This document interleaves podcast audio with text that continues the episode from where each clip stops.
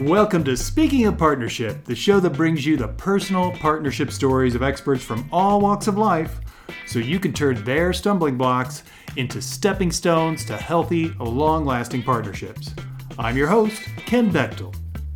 You know that the partnership game is not easy, but it is beautiful. If you find you're struggling with attracting or maintaining partnerships, go to speakingofpartnership.com right now, click on the big red Tell Me More button, and start creating your ideal partnership today. Now, let me introduce you to today's guest. I am super excited about today's show as every one of our guests from this week has provided us with bonus material. This is what we call Follow Your Yes Friday. In the 20 years that I've been doing research and working with partners and, and, and relationships and men and women, one of the things that I've found missing in many partnerships is, well, we tend to forget, or maybe we just neglect to follow our intuition, or what I call our yes. That gut feeling that tells us, here's what your next step is.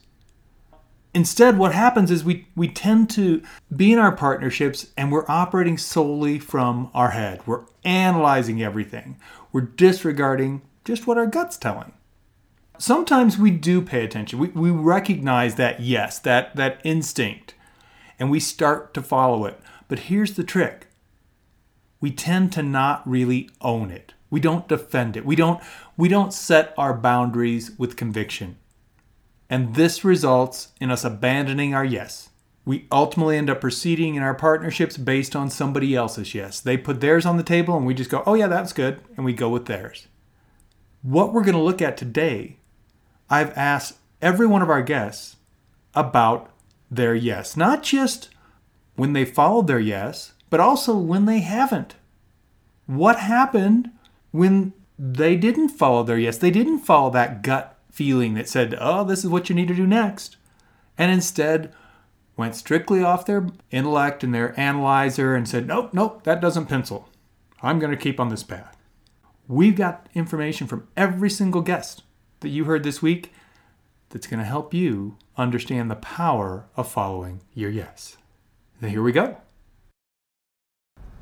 Daniel Eisenman joined us last Wednesday and shared a really great indicator of how you can tell when you're not following your yes. It's it's what he calls his check engine light. All right, Daniel, uh, I, I want to ask you because I think it'd be great to get get some examples from you of, of how following our yes or internal guidance can really be beneficial in partnerships. And I'm actually going to start on the other end of the spectrum. So I'd love to hear, you know, a, an example of a, a time in your life when you didn't follow that yes. Maybe at the time you didn't even realize you had one, but now you look back and you realize, wow, that I had some really clear guidance and I totally dismissed it. Tell us what happened and how did that play out for you? A time that I did not follow my yes. Yes, correct. Yeah, I think um, in the past I used to use the words or the phrase shoulda, mm. and I, I, caught myself. And anytime um, I was uh, saying the word shoulda, it was an indication that I was almost uh, looking to soak in the power of patheticness slash regret slash like blaming circumstances. And I, uh, yeah, I think anytime I used the word shoulda, it was probably a time that I let go of following my intuition. Yeah, it's funny you mention that because I, I often tell people, you know, if you hear yourself saying should or shoulda, like you're talking about, it's a pretty good indicator that's not your information that you're operating from somebody else's input. Yeah, and then even when I was like saying should have, it was an indicator that there was something like that. Uh, what was I in conflict with? Like, mm. if I wanted to do something, why didn't I do it? And if I really wanted to do something, I can still do it. So why don't I do it right now? Yeah, that's a great point.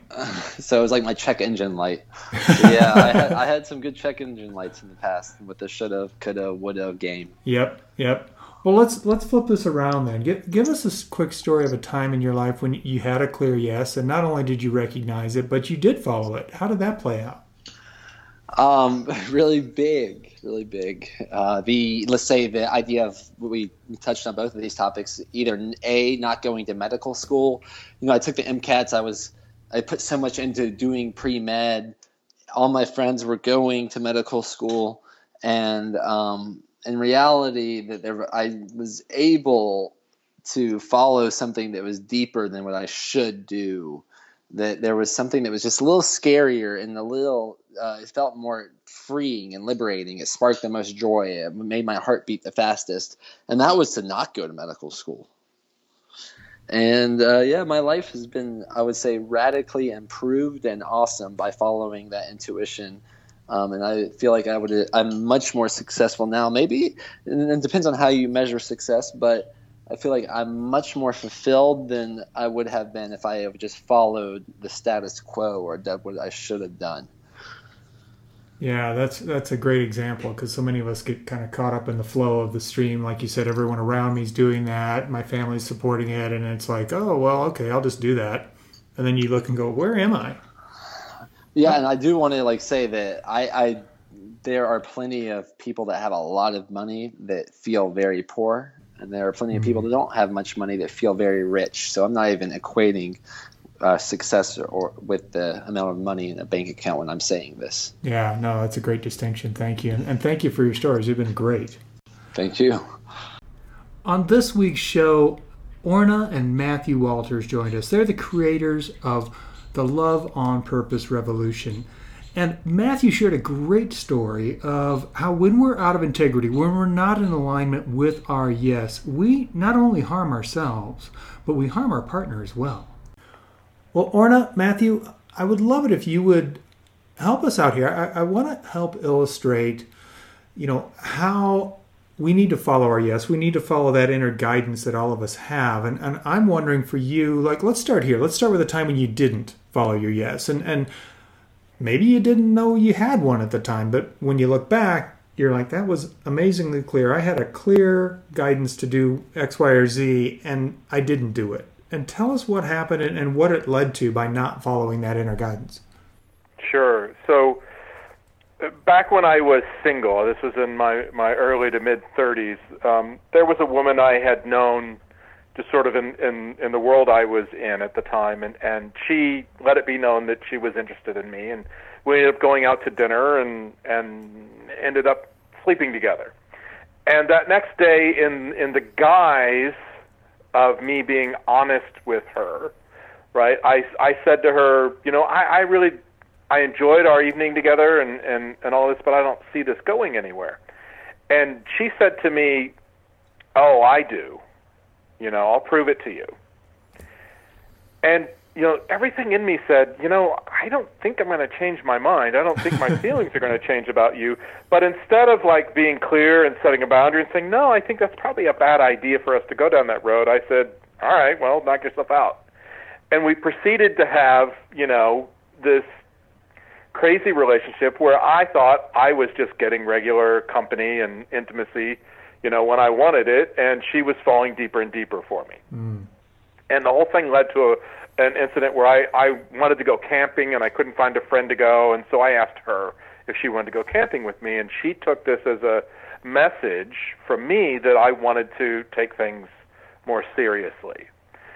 And I realized this very early, uh, literally on the way to the campground, on the freeway in traffic that Friday afternoon. I real, I had the hit, like, oh my God, she thinks this means a lot more, and I was just looking to have a fun time camping right? And it was a terrible weekend. At the end of the weekend, I realized that I needed to clean this up because I was out of integrity, right? My integrity was look, I'm in a relationship with a woman I know wants more, and I don't. I am doing nothing but harm to her and myself by staying in this relationship. You know, I think we need to we need to look at that. Like, look at how are we out of our own integrity? And if I'd have just listened to myself and said, I don't think my feelings would change. I could have saved her a lot of pain and heartbreak, and me a lot of frustration. Yeah, yeah, that's that's a great example, and uh, unfortunately, I can relate to that one very closely. Um, so, as guys, I think we a lot of us can relate to that one. Yeah, no, absolutely. I, I, I, it's, I mean, it shows up in lots of different places. But let's flip this around then. Let's let's look at a time when you know, you had a clear yes, and not only did you recognize it, but you did follow it. Tell us that story. What happened then? All right. So Orna and I were in the same business networking group. This is how we met Mm. uh, through you know monthly meetings and monthly breakfast business networking meetings, and we had never talked to each other for about a year. And um, We're really bad networkers. I was okay? gonna say that that seems like a dysfunctional networking group. there's a lot of reasons why we didn't. Um, it was a big group for one, and there was a lot of reasons why we Yeah, hadn't I mean, spoken to each other. basically, we always make that joke like we're bad networkers, but let's just say it like this: there's some, there's a committee called the Welcoming Committee, and there's one of you at every table. So we were all, Matthew and I were both on the Welcoming Committee. we were always busy hosting our own table. So we never sat at each other's tables. That's part of the reason It's why. part we of the reason. So so one one Friday morning, Orna sat at my table. She wasn't on the welcoming committee that month, and she sat at my table. And I'd seen her do her thing, you know, in front of the whole group and talk about who she was and what she did, but I'd never really seen her. Yet something about her that day said, I need to talk to this woman. It was like there was a light above her and she was shining a little more brightly and I was just like, there was just something inside of me, a voice. It wasn't like, wow, she's really hot. I can't wait to find out more. It was, it was a curiosity. It was like, huh, there's something about this woman. I need to talk to her more. And literally, instead of asking her out on a date, I asked her out on a one-on-one business networking meeting, so I could find out more about what's going on here. And that meeting ended up going for like three hours, and we really haven't been apart since. Wow. Yeah, I, I, think that phrase is one that oftentimes is the indicator, right? There's just something about them. I don't know why. And Yeah. you can't explain it. There's no specifics that are showing up, but there's just something that's drawing you to a person or an activity or an action. And, and it's like, I can either choose to follow that because it must be some kind of guidance, or I can dismiss it and wonder what would have happened. Yeah. Yeah, so that's that's a great story. Thank you for sharing those. Sure. You're welcome. Thank you to all my guests for sharing their stories of the benefits of following their yes. And for you listening, I invite you to take what you just heard about the importance of following your yes and apply it to what you heard this week on the show. Chances are there was something that clicked for you when you were listening to our interviews this week. What I invite you to do is to implement it. It doesn't matter if it's changing a behavior or a belief you've been operating from. Maybe it's looking into one of the resources or books that our guests recommended. Whatever your yes was from the material you heard from our guest this week, take it and act on it. And if you missed any of the interviews this week, simply go to speakingofpartnership.com and enter the guest's name in the search bar. It'll take you directly to the recording of their interview. You can view their show notes and find all the links to the resources they mentioned. Follow Your Yes Friday is all about you taking the next two days and applying something that you learned on the show this week. Follow up on something that caught your attention, where you thought, man, this is good. This, this could really make a difference in my life. Whatever that yes was, this is your compass telling you this is your best path. So follow it. From all of us here at Speaking of Partnership, we invite you to take your yes and take action on it today. Peace. Thank you for listening to Speaking of Partnership. Head over to speakingofpartnership.com for links and recaps of every show and so much more. I release a brand new episode every Monday through Friday, so make sure you don't miss a single show. Go to your favorite podcast directory, search for Speaking of Partnership, and click subscribe. Like what you hear? Leave us a rating and review on Stitcher and iTunes. The greatest compliment you can give the show is to refer us to someone else, either in person or on the web. Have a great day, and remember, even when you stumble, you're still moving forward. Peace.